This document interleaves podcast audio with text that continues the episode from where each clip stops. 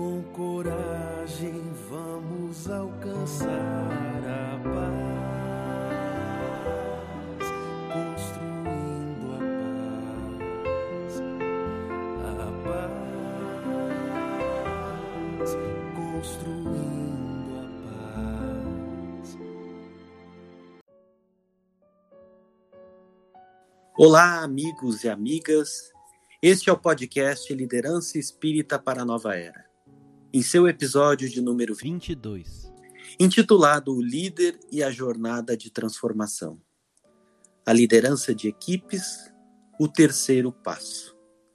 O podcast Liderança Espírita para a Nova Era é uma promoção da Federação Espírita do Rio Grande do Sul, através da sua vice-presidência de unificação, pelo setor de formação de lideranças espíritas.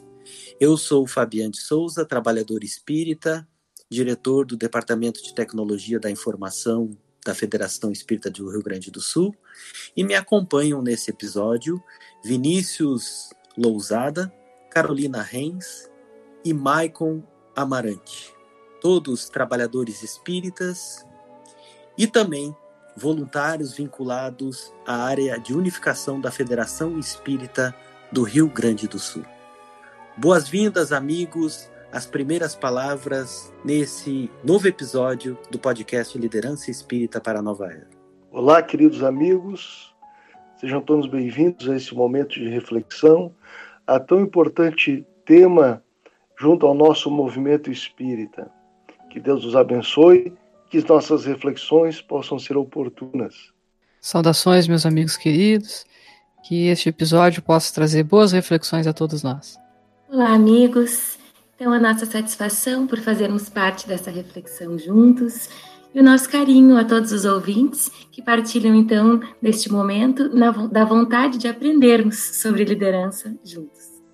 Iniciando o nosso episódio, a tradicional mensagem de Emmanuel, refletida em torno da temática da liderança, temos hoje, do livro Vinha de Luz, a mensagem intitulada Em Nosso Trabalho. Convido a nossa querida amiga e irmã Carolina Hens que discorra a mensagem do nosso querido Emmanuel. Em nosso trabalho, porque toda casa é edificada por alguém, mas o que edificou todas as coisas é Deus. Paulo, Hebreus, capítulo três, versículo quatro. O Supremo Senhor criou o universo. Entretanto, cada criatura organiza o seu mundo particular. O arquiteto divino é o possuidor de todas as edificações. Todavia, cada espírito constrói a habitação que lhe é própria. O doador dos infinitos bens espalha valores ilimitados na criação. Contudo, cada um de nós outros deverá criar valores que nos sejam inerentes à personalidade. A natureza maternal, rica de bênçãos em toda parte, constitui a representação do patrimônio imensurável do poder divino. E em todo lugar onde exista alguém, aí palpita a vontade igualmente criadora do homem, que é o herdeiro de Deus. O Pai levanta fundamentos e estabelece leis. Os filhos contribuem na construção das obras e operam interferências.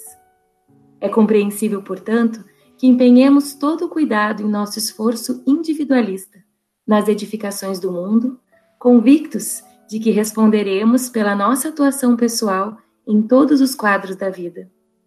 Colaboremos no bem com o entusiasmo de quem reconhece a utilidade da própria ação nos círculos do serviço, mas sem paixões destruidoras que nos amarrem às ilhas do isolacionismo. Apresentemos nosso trabalho ao Senhor diariamente e peçamos a Ele destrua as particularidades em desacordo com os seus propósitos soberanos e justos, rogando-lhe visão e entendimento. Seremos compelidos a formar o campo mental de nós mesmos, a erguer a casa de nossa elevação e a construir o santuário que nos seja próprio. No desdobramento desse serviço, porém, jamais nos esqueçamos de que todos os patrimônios da vida pertencem a Deus. O alerta de Emmanuel nos traz uma profunda reflexão sobre o nosso papel na criação. E no benfeitor também remete a outro igualmente querido orientador das obras complementares do Espiritismo, o nosso André Luiz, que nos traz o termo co-criador em plano maior, espíritos de maior envergadura, mas também os co-criadores em plano menor. E penso que o alerta a todos nós seja sempre nos lembrarmos que nós somos co-criadores com Deus e não criadores tão somente. Porque a falta desse entendimento nos leva ao personalismo, ao orgulho, ao isolacionismo, a criarmos uma ilha onde os recursos e pessoas passam a transitar em torno de nós. E esse não é o propósito da liderança espírita cristã. O que, que vocês podem trazer de reflexões iniciais sobre essa profunda reflexão do Espírito de Emmanuel, amigos e amigas? Amigo, acho que essa reflexão ela vem muito de acordo com esse, com esse momento em que nós estamos analisando na transformação da liderança.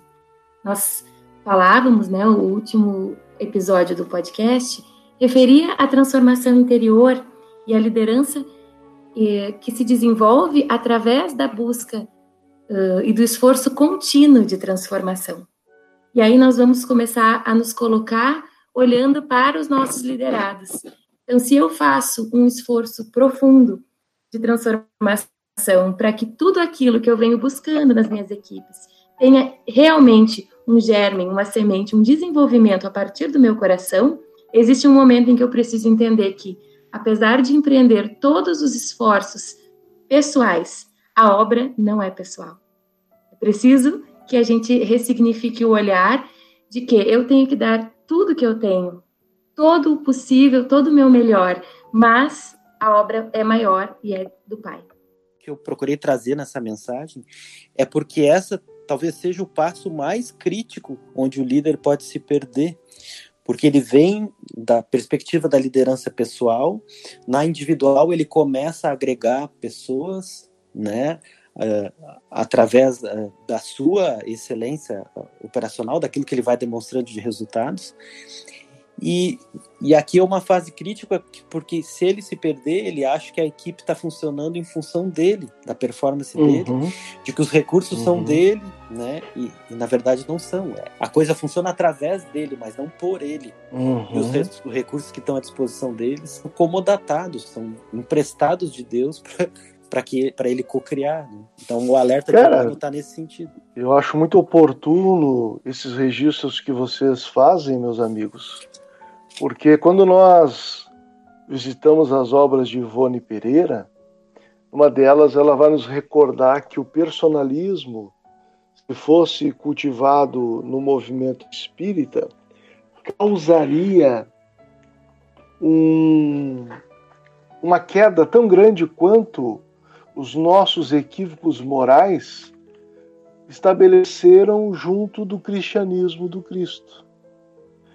E isso é importante, porque quando o líder compreende que ele é um facilitador do trabalho em equipe e da realização dos propósitos constituídos numa instituição que é maior do que ele mesmo, ele reforça a concepção de líder-servidor e abre mão de qualquer laivo de orgulho manifestado no personalismo, conectando as pessoas a ele, mas sim compreendendo que ele é apenas mais um dos elos desse trabalho que Jesus lhe confia e confia aos demais companheiros do caminho.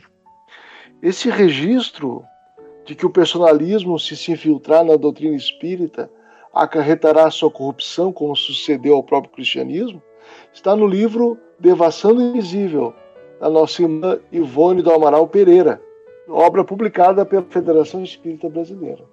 Nós seguimos, ainda no capítulo terceiro do livro O Líder Espírita, intitulado O Líder e a Jornada de Transformação. Nos episódios anteriores, nós refletimos sobre o primeiro passo, a liderança pessoal, que tinha como resultado a perspectiva da liderança.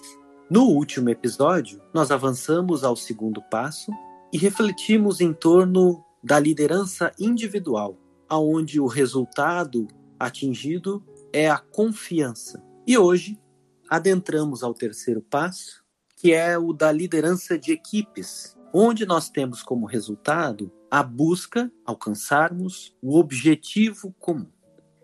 E os autores da obra O Líder Espírita, Gabriel Salum e Maria Elizabeth Barbieri, iniciam a reflexão em torno desse terceiro passo, buscando na obra Paulo Estevam, psicografia de Francisco Cândido Xavier, pelo Espírito de Emmanuel, a demonstração do espírito de comunidade identificado nas primeiras agremiações do cristianismo. Esse espírito de comunidade, que é o resultado de uma liderança exercida sobre indivíduos que confiam no líder e que com ele compartilham um objetivo, um ideal comum.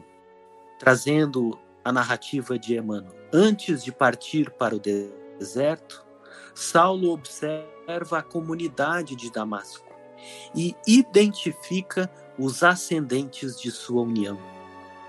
Teve a impressão de que nas genuínas comunidades do Cristo, a amizade era diferente de tudo que lhe dava expressão nos agrupamentos mundanos. Na diversidade das lutas sociais, o traço dominante das relações cifrava-se agora a seus olhos nas vantagens do interesse individual, ao passo que, na unidade dos esforços da tarefa do mestre, havia um cunho divino de confiança, como se os compromissos tivessem o ascendente divino original. Entendemos aqui, seguindo esse nosso pensamento em torno do personalismo, a busca desse espírito de comunidade que está conectada a um ideal maior, a um objetivo comum. E o livro Paulo Estevam, nessa narrativa de Emmanuel, nos traz justamente o diferencial do comum que nós percebemos ainda nos agrupamentos sociais, ainda nas equipes, times de trabalho, muito vinculados a, a esse líder que é o espelho para essa equipe, e, e que as coisas só funcionam a, por ele, e não através dele, conectando com um objetivo maior. E, ao mesmo tempo, essa comunidade dos primeiros cristãos, conectada com esses ascendentes divinos e superiores, se diferenciavam do comum e atingiram resultados, a seu tempo, fantásticos. O que que nós podemos trazer dessa análise, desse entendimento, da busca na liderança de equipes, por essa caminhada em torno do objetivo maior, do ideal comum, como forma de motivação dessas equipes? Amigos, nós vamos encontrar no Livro dos Espíritos, na questão quinhentos e dezenove, ah, o questionamento, então, do codificador, de que as aglomerações de indivíduos, como, como as sociedades, as cidades, as nações, têm espíritos protetores especiais? E a resposta, então, tem, pela razão de que esses agregados são individualidades coletivas que, caminhando para um objetivo comum, precisam de uma direção superior. Então, nós entendemos que quando os autores da obra Líder Espírita nos trazem que existe esse momento indispensável em que a liderança deve ocupar-se em transpor as visões pessoais para o objetivo comum, eles também apresentam um compromisso com a espiritualidade, que é que nos garante a assistência, né, a direção superior, um objetivo comum e, claro, superior. É, e sem o objetivo comum, nós vamos ter muitas dificuldades de entabular qualquer ação dentro do, do centro espírita, dos nossos órgãos de unificação, por uma razão muito singela. Todos nós somos individualidades com as suas particularidades, com as suas experiências, com as suas vivências, com as suas dificuldades, com os seus desafios íntimos e com as suas potencialidades a serem desenvolvidas. Se nós não tivermos uma linha, não tivermos um objetivo que seja comum, não tivermos algo que possa nos balizar enquanto conjunto, nós seremos um grupo de pessoas. Jamais seremos uma instituição espírita onde nós tenhamos a unidade de vistas, a unidade de sentimentos, a unidade de pensamentos que são fundamentais para que a nossa seara de trabalho atinja os seus objetivos. Aproveitando essa perspectiva que tu trazes, Maicon, fica muito interessante quando a gente observa a anotação disso em a obra Obras Póstumas de Allan Kardec, quando o codificador vai se referir à organização do movimento espírita, e no capítulo sobre os cismas, que são as, as separações de um determinado grupo religioso, ele permite a gente refletir com profundidade a respeito disso que tu traz. Para Allan Kardec, a garantia de um, da vitalidade das equipes ou de um, uma sociedade espírita, conforme o codificador, seria a homogeneidade, que tu descrevestes muito bem aqui, lembrando essas três facetas: a unidade de vistas, a unidade de princípios e a unidade de sentimentos. Caso nós não tenhamos nas nossas equipes, no exercício da liderança, a construção de um processo formativo no próprio trabalho, que nos ajude a enxergar no mesmo horizonte, que nos auxilie no processo de espiritização de nós mesmos, quer dizer, de construção cada vez mais sólida e raciocinada e de sentimento equilibrado da convicção da doutrina. E como também a elaboração de sentimento mais profundo de fraternidade no âmbito de uma equipe, nós estaremos não somente não exercendo a liderança servidora, como nos recomenda o Evangelho, mas construindo processos em que nós temos um grupo de pessoas sem compreensão dos propósitos de trabalho, sem clareza da doutrina espírita e com sentimento de animosidade. Portanto, nós não teremos equipe, nós teremos um grupo de pessoas afastados dos objetivos mais nobres que a doutrina espírita nos pede, seja no âmbito mais amplo do movimento espírita, seja no núcleo das nossas sociedades ou nesse recorte da própria equipe. E se a equipe assim está, está sem vitalidade, está enfermando e tende a produzir consequências de adoecimento na própria instituição. Então essa habilidade de conduzir equipes, que demanda, portanto, uma compreensão dos relacionamentos, um exercício de empatia, não pode se descuidar desses três aspectos que tu nos trouxestes. Nós precisamos pensar isso na nossa prática, como se diria na linguagem popular, no chão de fábrica, na atuação diária do Centro Espírita, em tudo que fazemos, em todos os projetos de trabalho, em todas as ações em conjunto. Interessante, amigos, na abordagem do Maicon e agora complementada pelo Vinícius, de que o líder tão somente evoluindo nos dois primeiros passos em torno da liderança pessoal e da individual, ele vai necessariamente agregar, agrupar em torno dele, pela confiança, pela sua perspectiva de liderança construída nas fases anteriores, ele vai agrupar, agregar pessoas em torno dele, mas tão somente a agregação, o ajuntamento de pessoas em torno de um líder não transforma esse agrupamento num time, em uma equipe. E a importância dessa transformação de um agrupamento em uma equipe se dá principalmente para que ela obtenha o, o ganho de sinergia, aquela conta que uma união de excelência faz com que um mais um seja igual a três, garantindo desse modo por uma união de pessoas através de um sentimento de pertencimento em equipe conectada com um objetivo comum, passe a performar infinitamente mais do que simplesmente peças desconexas agregadas em torno de um líder. Então, nessa Nessa fase, nesse passo, essa é a principal ação de liderança e muito bem colocada aqui pelos autores da obra. Esta é uma ação de liderança que se faz fundamental para que o grupo de pessoas que se agregam em torno do líder, pela confiança nele depositada, se transforme em equipe. Então, Esse é um momento, nos sinalizam os autores, em que a liderança deve se ocupar em transpor as visões pessoais, inclusive as do próprio líder, mas as visões pessoais desconectadas, transpô-las para um objetivo comum.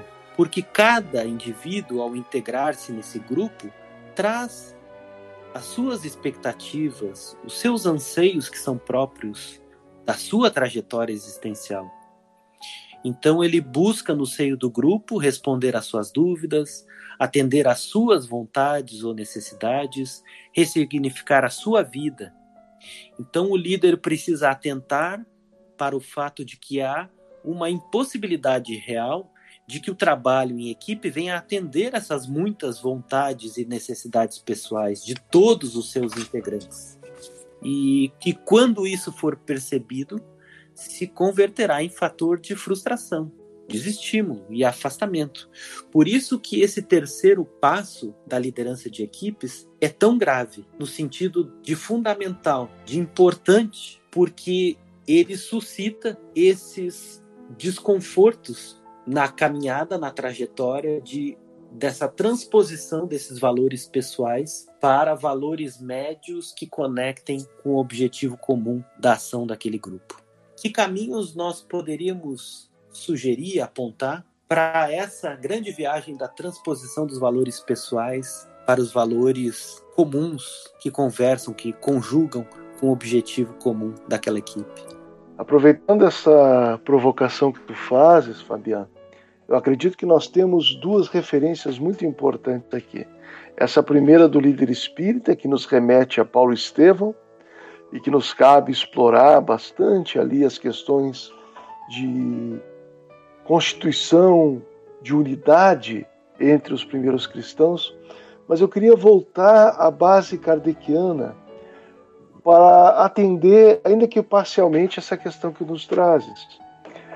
Porque quando o líder é personalista e não percebe, portanto, o grande objetivo que está em suas mãos, e passa para se manter vinculado às pessoas, atender seus interesses pessoais, ele está garantindo é a dissolução da instituição, da equipe de trabalho, do projeto, enfim, o fracasso.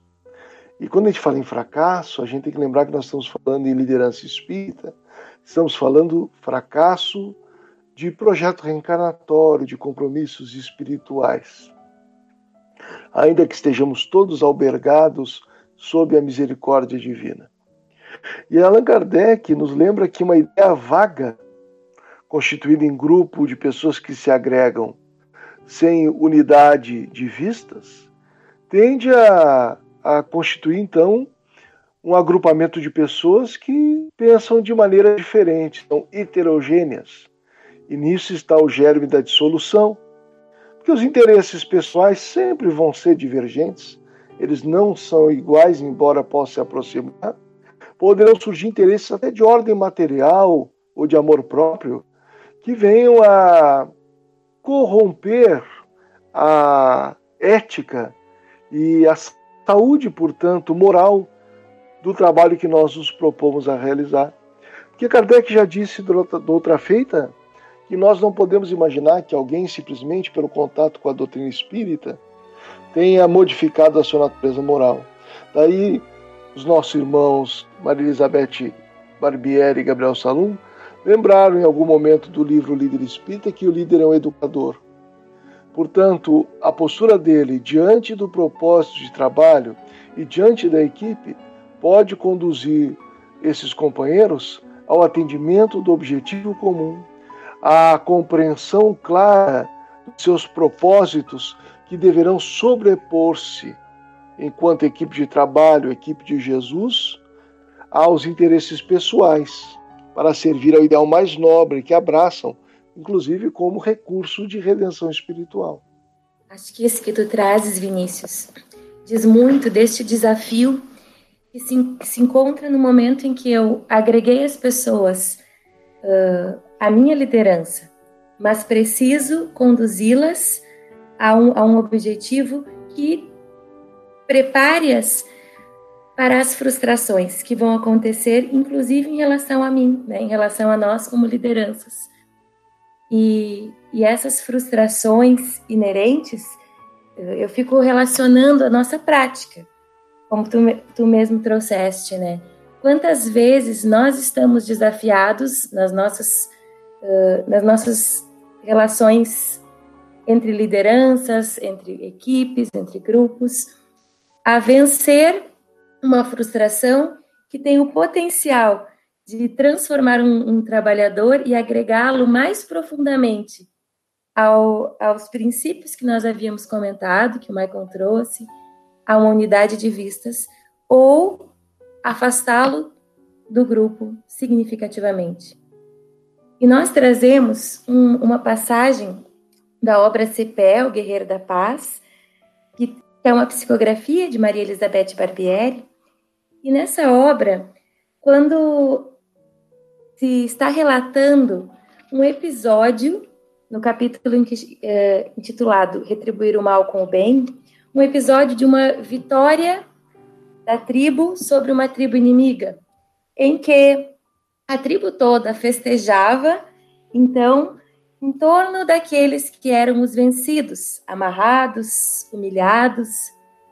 E aí, a narração nos traz a liderança exemplar da alma nobre, que é o Sepé, em, em que ele chega com firmeza e orienta que soltem as cordas, que desamarrem aqueles vencidos. E isso, nós ficamos refletindo, é muito impactante, porque aquela cultura estava enraizada de celebrar sobre os vencidos, né? E quando o Sepé traz essa, essa ação tão, tão firmemente, e que certamente trouxe descontentamento inicialmente a toda a tribo, ainda que ele não tenha sido questionado, né? Então, no silêncio, a tribo foi obedecendo, Cepé ordenou que as mulheres acolhessem, cuidassem dos caídos, e a celebração foi tomando continuidade. Nós vamos fazer uma leitura de um pequeno trecho em que ele diz assim, em que a obra diz assim: a maioria da tribo não estava entendendo o que se passava, mas a autoridade moral de Sepé era tamanha que não havia contestação nem resistência. O sentimento de gratidão dos vencidos foi contagiando os vencedores e a celebração transformou-se em um momento de grande fraternidade. Aquelas almas simples sentiam que as fibras mais recônditas do seu ser eram tocadas por algo desconhecido, que lhes dava um misto de serenidade e alegria verdadeiras. E eu fico refletindo sobre as situações em que nós temos que contrariar as tradições estabelecidas nos nossos grupos de trabalho, em que nós temos que frustrar as expectativas dos companheiros, da equipe, e do quanto isso pode, claro, dependendo da condução, da harmonia da liderança, se transformar em um aprendizado e até em uma celebração de gratidão, de conhecimentos novos, não só aprendidos, mas constituídos em equipe. Muito interessante tu ter nos trazido essa, essa história de Sepé, porque é justamente este o papel da liderança que é exercida em equipe, de transpor o foco ou a comemoração em torno da tarefa individual bem executada, e que comemorada atende mais a visão personalista, individualista de quem a executou, e o líder conduzir a transposição de que a soma das tarefas executadas, bem executadas, garante um resultado global que comunica com um objetivo maior. E muitas vezes as equipes adentram no campo do conflito no momento em que colocam muito da energia, muito do foco, tão somente na tarefa individual a que cabe a cada um, esquecendo desse objetivo maior, muito bem ilustrado pela história, que a batalha vencida era tão somente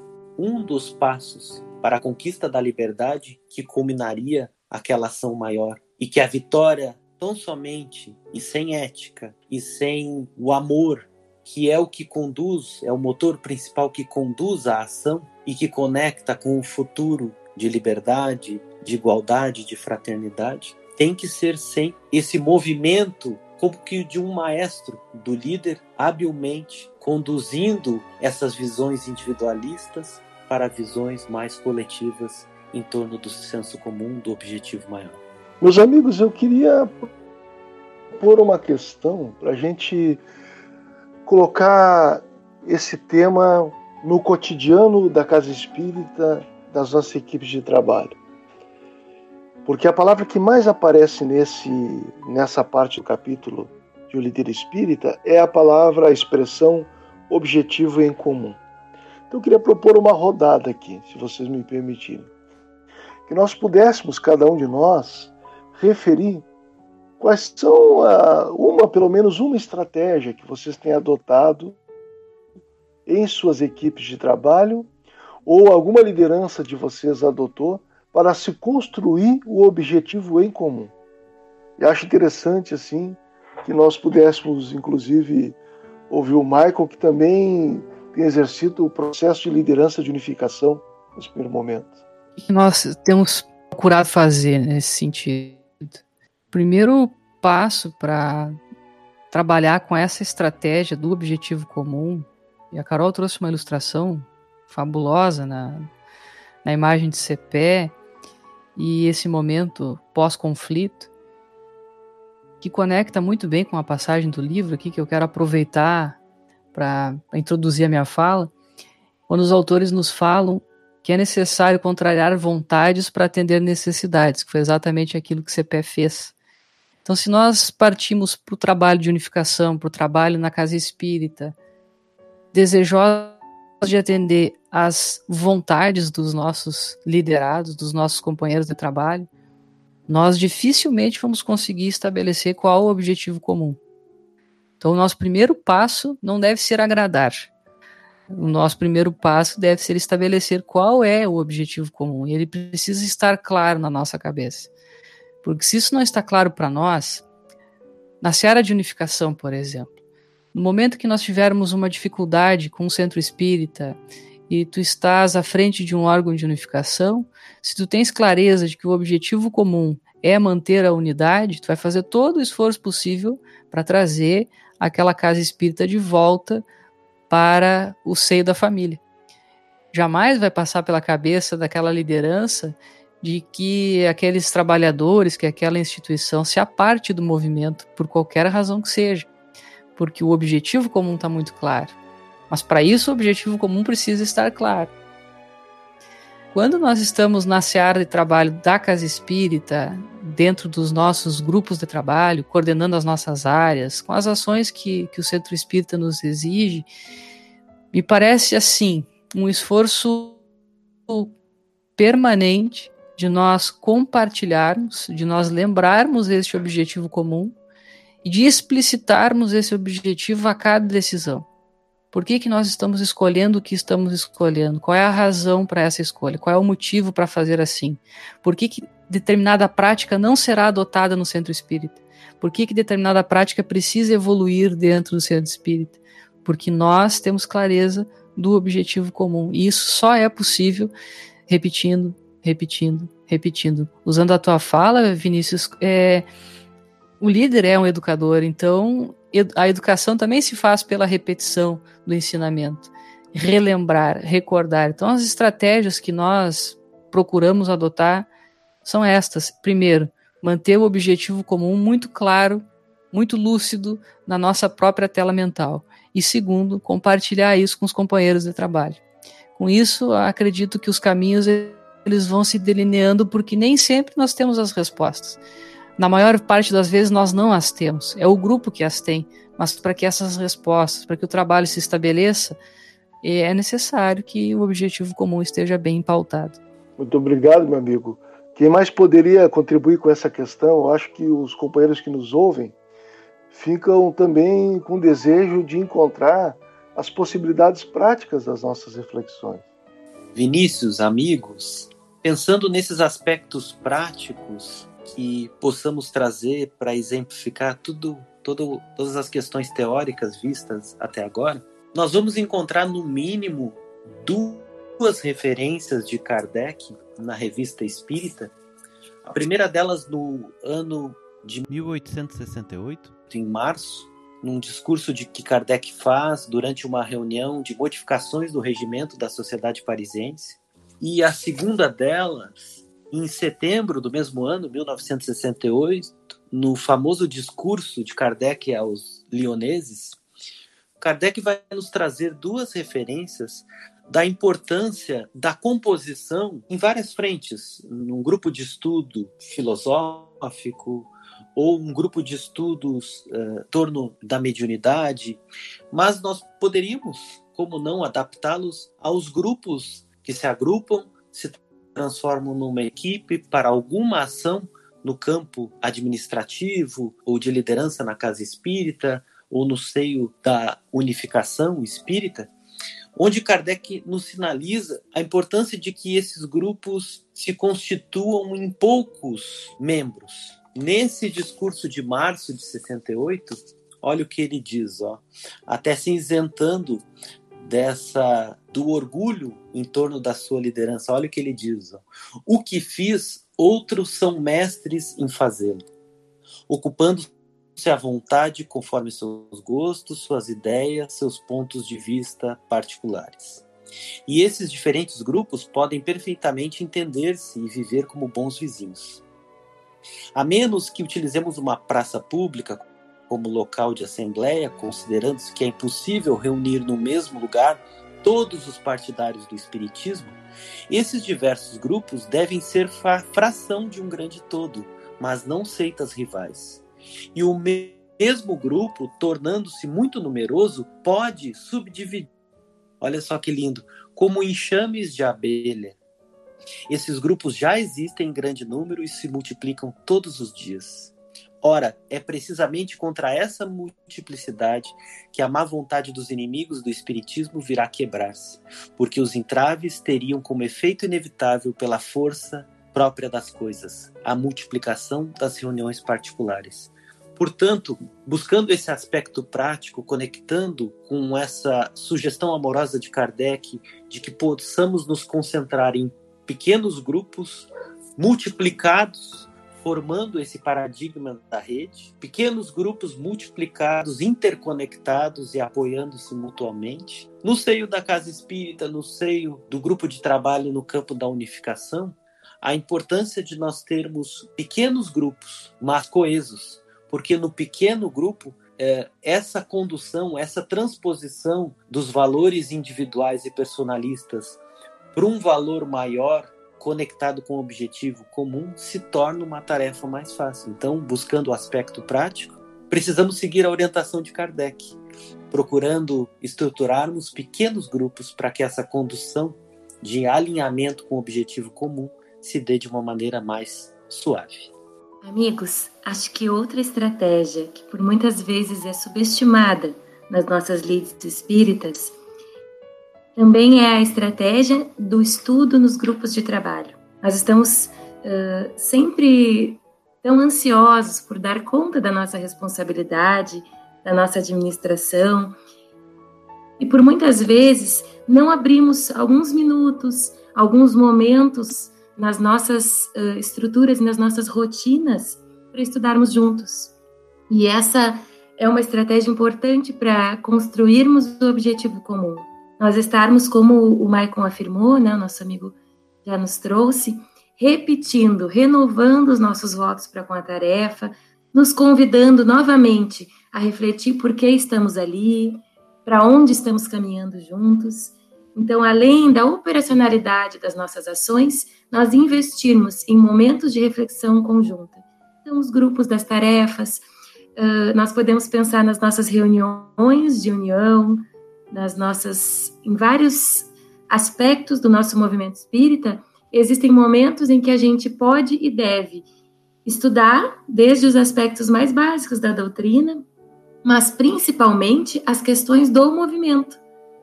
Estudarmos uh, conteúdos de unificação, e nós temos algumas fontes atualmente, nós temos muitas, muitos textos, na verdade, desde a nossa codificação.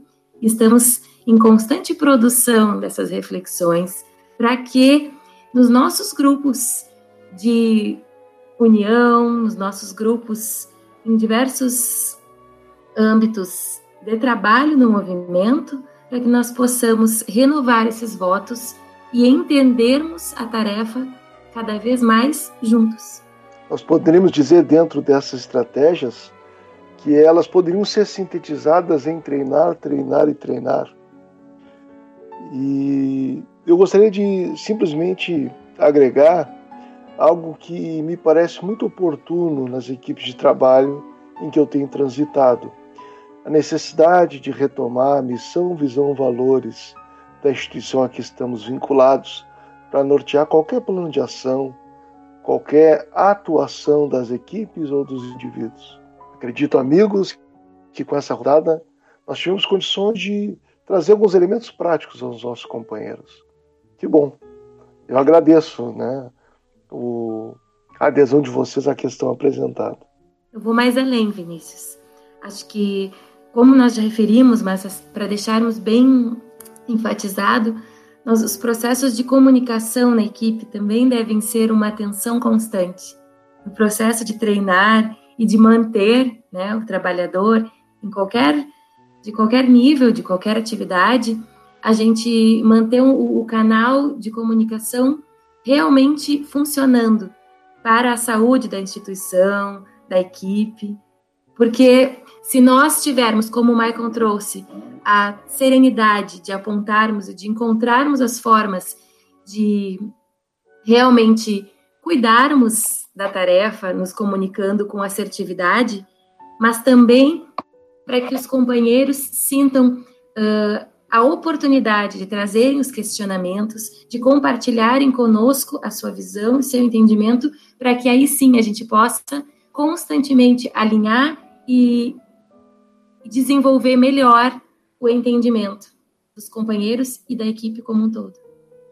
Os autores, eles nos sinalizam alguns pontos que potencializam o desempenho da equipe quando bem conduzidos. Primeiro, são pontos de reflexão que precisam ser observados para que o líder habilmente possa conduzir a equipe para o objetivo comum. Primeiro é identificar a diversidade dos membros da equipe, os matizes pessoais, as competências, as aptidões mais variadas, a própria diversidade da cultura, porque eles vêm de contextos sociais, contextos institucionais, cada um na sua escola de formação espírita, e aportam no grupo, trazendo cada um um pouco dessa cultura. A heterogeneidade dos grupos também precisa ser observada, principalmente no tocante à, à multiplicidade das aptidões. Pode ser, na maioria das vezes, quando bem conduzido, é um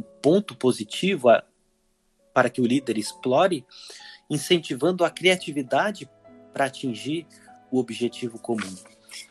E um dos pontos sinalizados pelos autores é que essa condução se dê através de um diálogo estruturado, avaliando os riscos e benefícios, exercitando a compreensão adequada dos problemas identificados, alinhando o compromisso com a decisão. São fatores que unem em torno do objetivo comum. E particularmente, Carolina, eu achei muito interessante a tua sugestão de incluir na dinâmica do grupo o estudo conjunto. Porque se nós observarmos na maioria dos regimentos internos das nossas instituições espíritas, indica ali como pré-requisito ao trabalhador e dirigente espírita que ele esteja vinculado em um grupo de estudos para o credenciar para o trabalho. Mas a tua ação, ela vai além, que esse vínculo ao estudo se dê no seio da própria equipe. E a importância desse estudo é justamente o de ir estruturando o diálogo em torno de uma linha mestre, que é a doutrina. E aí, esse diálogo estruturado, ele vai ocorrendo conforme o encadeamento desse estudo em conjunto, que não vai deixar de estar desconectado do dia a dia das ações e do objetivo comum daquele grupo. Então eu penso que essa tua sugestão, como uma estratégia prática, para a liderança de equipes, de incluir o estudo, seja algo fantástico. Maicon, amigo, o que mais a gente poderia trazer em torno desses pontos, conectando com alguns aspectos práticos em torno da liderança de equipes? Me chama a atenção nessa passagem que tu fizeste sobre esses pontos, é a importância de nós aprendermos a lidar com o diferente. Por incrível que pareça, isso na estratégia do repetir e repetir nunca é demais, porque nós temos tantas diferenças na forma de enxergar o mundo, na forma de atuar no mundo, como que nós podemos explorar essa heterogeneidade dentro das nossas equipes de trabalho para que ela se torne produtiva? E os autores apontam esse caminho, é onde nós não temos necessariamente que todos pensarem da mesma forma para que o trabalho ande, mas que possamos ter uma boa orquestração da nossa liderança, nos colocando no, no mesmo compasso, no mesmo diapasão, ainda que tocando instrumentos diferentes. É uma, uma reflexão que me toca o coração e compartilho com os amigos. Nós trazemos agora, no momento literário, a mensagem intitulada Bendita Seja Sempre, do livro Antologia da Espiritualidade, pelo Espírito de Maria Dolores, através das mãos abençoadas de Francisco Cândido Xavier. A leitura da mensagem será na voz da nossa querida amiga e irmã Juliana Farias. Bendita seja sempre, mão fraterna, que distribui caminho afora, a segurança, o teto, a proteção e a mesa, para sanar a dor da penúria que chora. Bendita sejas pelo pano amigo, que entreteces ou limpas a contento, suprimindo a nudez de quem vai pela estrada, ante a injúria do pó, sob os golpes do vento. Bendita sejas no desprendimento, com que dás a moeda em sentido profundo, no louvor ao trabalho e no apoio à bondade, reduzindo a aflição e a tristeza do mundo. Bendita sejas na abnegação, sem que louros quaisquer busques ou vises, quando estendes a bênção da esperança aos irmãos fatigados e infelizes. Bendita sejas pelo reconforto, na generosidade doce e franca, quando levas consolo e lenitivo àqueles que a doença humilha e espanca. Bendita sejas na fidelidade com que te consagras no amor puro, em resguardando a infância desprezada, edificando as bases do futuro. Bendita sejas pela ideia nobre, com que gravas o bem na frase que te encerra, iluminando o verbo onde o verbo se inscreva, para a sublimação de toda a terra. Bendita seja sempre, mão criadora, em ti a caridade atingindo apogeus, revela em toda parte o sol do entendimento, a grandeza da vida e a presença de Deus. Muito bem, amigos, bendita seja sempre a oportunidade de servir e doar do pouco que já conquistamos. O que, que nós poderíamos deixar como mensagem final aos queridos ouvintes do podcast Liderança Espírita para a Nova Era, nesse episódio de número vinte e dois, titulado O Líder e a Jornada de Transformação, a Liderança de Equipes, o Terceiro Passo? Queridos amigos e amiga, considerações finais. Meus amigos, eu gostaria de deixar como reflexão final uma pequena anotação de um texto do Espírito Emmanuel presente no livro O Consolador, especialmente a questão trezentos e cinquenta, em que o benfeitor nos fala do ingrediente principal das equipes, para que elas tenham uma manutenção devida. Diz ele, fraternidade pode traduzir-se por cooperação sincera e legítima. Em todos os trabalhos da vida, em toda cooperação verdadeira, o personalismo não pode subsistir, salientando-se que quem coopera cede sempre alguma coisa de si mesmo, dando testemunho de abnegação, sem a qual a fraternidade não se manifestaria no mundo de modo algum. Muito obrigado, a atenção e a presença de todos. Expressamos a nossa gratidão e o desejo sincero de que este episódio seja tão útil para você que está nos escutando agora, quanto está sendo para todos nós que estamos aqui dialogando neste momento.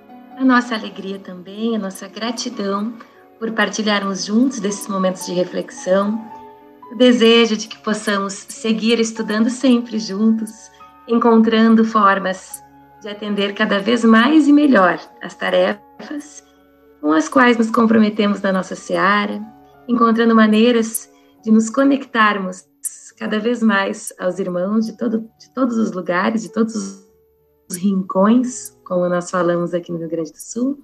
Então, a nossa gratidão aos grupos de trabalho e, acima de tudo, ao mestre que tem nos convocado a esses bons desafios. Sigamos, amigos. Este foi o episódio de número vinte e dois do podcast Liderança Espírita para a Nova Era. O líder e a jornada de transformação, a liderança de equipes, o terceiro passo.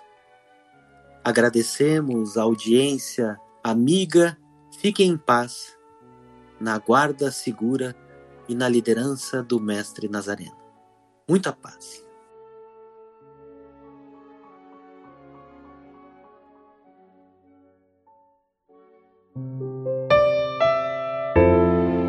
Com coragem vamos alcançar a paz, construindo a paz, a paz, construindo a paz.